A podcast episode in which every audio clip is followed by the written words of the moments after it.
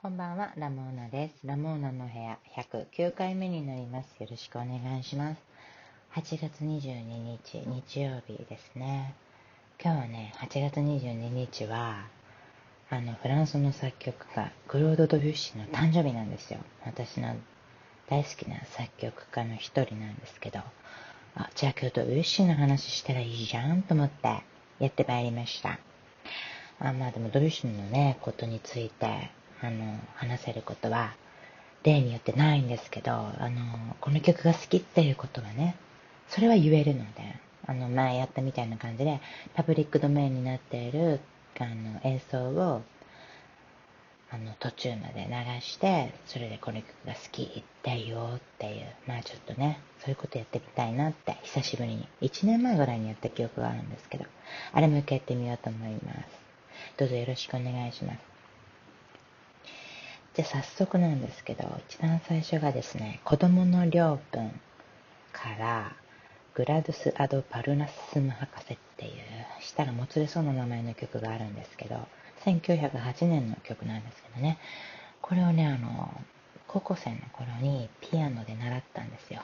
で、私、すごくあの、稚拙なね、ピアノ弾きだったので、すんごいゆっくり弾いたんですよね。で、後から CD で聴いてみたら、とんでもない速さで演奏家の皆さんは弾いておられて、先生、私のあれでよく OK 出したなっていうぐらい、もうなんか同じ曲に思えないぐらいゆっくり弾いてたんですけど、でもね、弾いてる時、すごいいい、好きな曲だなと思って。それで、だからね、私の結論としては、ゆっくり弾いても、早く弾いても可愛い曲っていう風に、ドビュッシーにしては珍しく可愛いんですよね。爽やかだし。それをね、ちょっ聞いてみてください。どうぞ。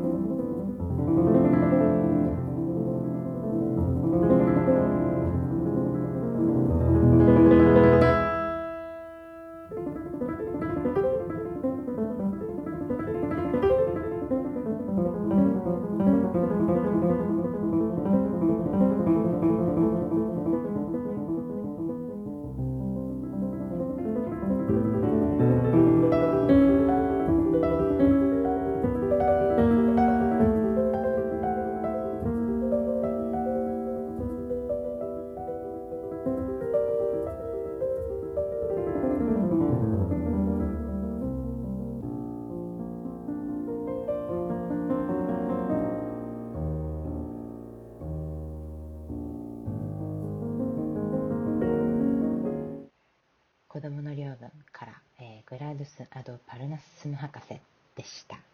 これあの、切ったところもね、なかなか 相変わらず中途半端なとこなんですけど、最後までね、聞いてみるとですね、本当にね、空に空に向かって突き抜けていくようなね、爽やかな感じなんですよ。ドビュッシーにしては。さっきも言ったかな。珍しいぐらい爽やかで。あの、いい曲なんですよね。で、好きで、でも今回こうやってちょっと流すにあたって、グラドゥス・アド・パルナッスム博士って誰よと思って。調べてみたら、これグラドゥス・アド・パルナッスムっていうのは、パルノッソス山へのはしごっていう意味のラテン語なんですって。で、パルナッソス山っていうのは、学問の聖地っていう意味があるらしいんですよ。だからなんか、当時そういう教育的なものとかにグラドゥス・アド・パルナッスムってつけてたらしいんですね。で、ドビュッシーがこの曲を書いた頃、ピアノの教本としてよく使われてた本にグラドス・アド・パルナスムってつけられてたんですって名前が。でもその教本はドビュッシー的に全然こう、稚拙、レベルが低かったらしくて、それを皮肉って、この曲にグラドス・アド・パルナスム博士ってつけたらしいんですよ。結構嫌なことしてますよね。すごい皮肉めいたタイトルだったんだ思ってね。いや、なかなかやってくれますよね。驚きました。調べてみないとわからないことってあるなと思って。面白かった。トビッシュは皮肉屋さんなんだなと思ってね。で、えー、じゃあ次ですね。次はアラベスク。2つのアラベスクから、えっと、一番最初のアラベスク1番の方を、あの、聴いてみていただきたいです。どうぞ。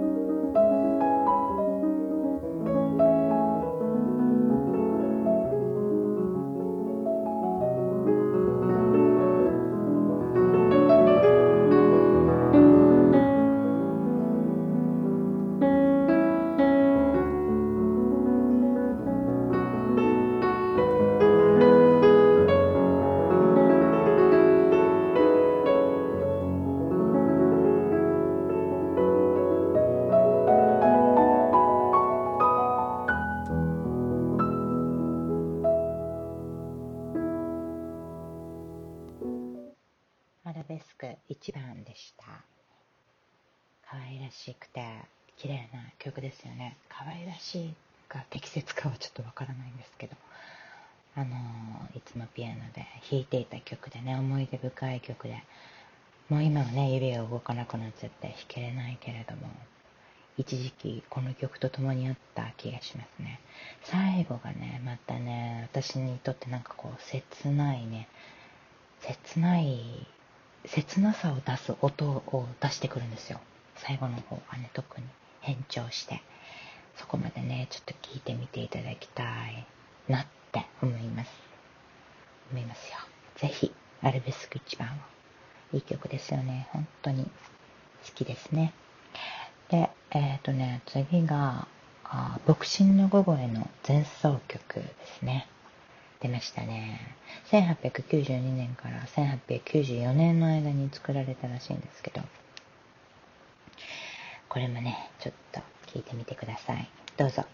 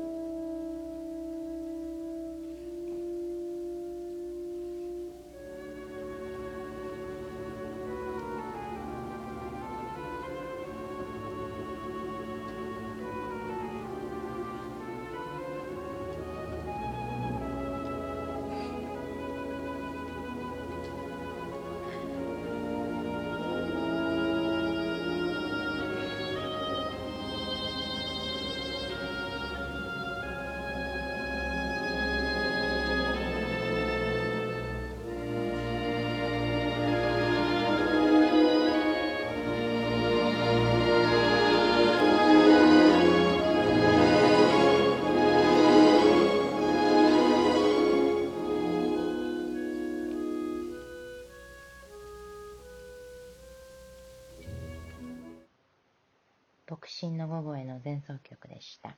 いいですね。やっぱりね、このフルートと、あと、ハープも聞こえますよね。ハープ、フルート、オーボエっていう、あの独特の音色の楽器たちがね、目白押しの。そういうのもあって、このなんかあれなんでしょうね。すごく雰囲気のある、変わった雰囲気のある音楽になってるんでしょうね。あもちろん、メロディーラインがすごいっていうのもあるでしょうけど。なんかもう情景が目に浮かびますよね。森があって、湖があって、半獣の神様が昼寝してる感じ。のんびりね。ちょっと気だるそうにね。すごいなって思いますよ。高校生の頃に24年組の漫画をよく読んでたんですよ。萩尾本さんとか大島美子さんとか。で、友達にすごい山岸涼子先生のファンが、ファンの子がいて、あの子に貸してもらった漫画の中に、ニジンスキー、あのバレリーナのニジンスキーが出てくる漫画があって、その漫画の中で、独身の午後の戦争曲が出てきたんですよ。ニジンスキーが踊ったんですよね。センセーショナルな、あのこと、センセーショナルな内容だったみたいで、ニジンスキーのその生涯を描いた漫画だったような気がするんだけど、重要な作品として、この牧師の午後への前奏曲が出てきたような記憶がありますね。ね、そういうことを思い出しました。で、最後は、ちょっともう長くなりましたね。最後は、ベルガモスク組曲の3曲目。月の光ですね。これ、もう夜にぴったりですよね。美しい曲ですよね。では、ちょっと、ベルガモスク組曲3番、月の光を流します。どうぞ。